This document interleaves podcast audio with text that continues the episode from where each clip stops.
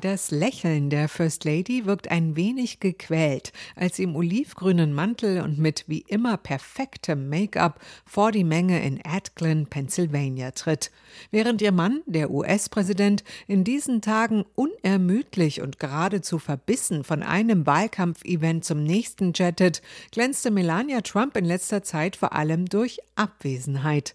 Die 50-Jährige besuchte bislang weder eine Wahlkampfrallye noch eine Fundraising-Veranstaltung. Beides normalerweise ein Muss für jede First Lady in der heißen Wahlkampfphase. Aber um einen Auftritt in Pennsylvania kam Mrs. Trump ganz offensichtlich nicht herum.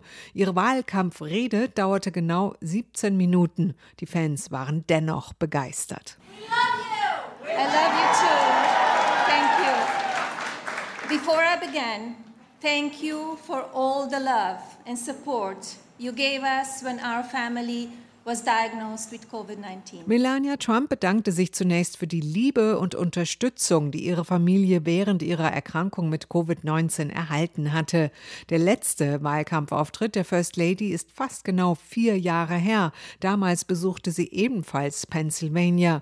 Der Bundesstaat gilt als sogenannter Battleground State, auf Deutsch Schlachtfeldstaat, den Donald Trump unbedingt gewinnen muss, wenn er US-Präsident bleiben möchte. Erwartungsgemäß schlug die First Lady einen emotionalen Ton an, sprach den Amerikanern, die während der Corona-Pandemie Angehörige verloren haben, ihr Beileid aus, versäumte dabei jedoch nicht, den politischen Gegner zu verunglimpfen. The Democrats have chosen to put their own agendas ahead of the American people's well-being. Die Demokraten stellen ihre eigene Agenda vor das Allgemeinwohl der Amerikaner. Stattdessen versuchen sie eine Spaltung herzustellen. Ihren Mann pries Melania Trump als Kämpfer, der sein Land liebt und für sein Volk kämpft, jeden Tag. Donald is a fighter. He loves this country and he fights for you every single day. Bei aller demonstrativ zur Schau gestellten Unterstützung für den US-Präsidenten waren jedoch auch kritische Untertöne zu hören.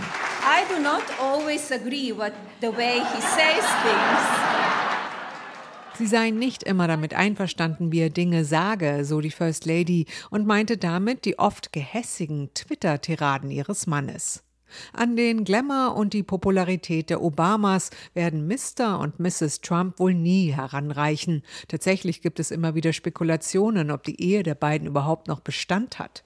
Ihren Teil zum Wahlkampf hat Melania Trump nun zumindest beigetragen.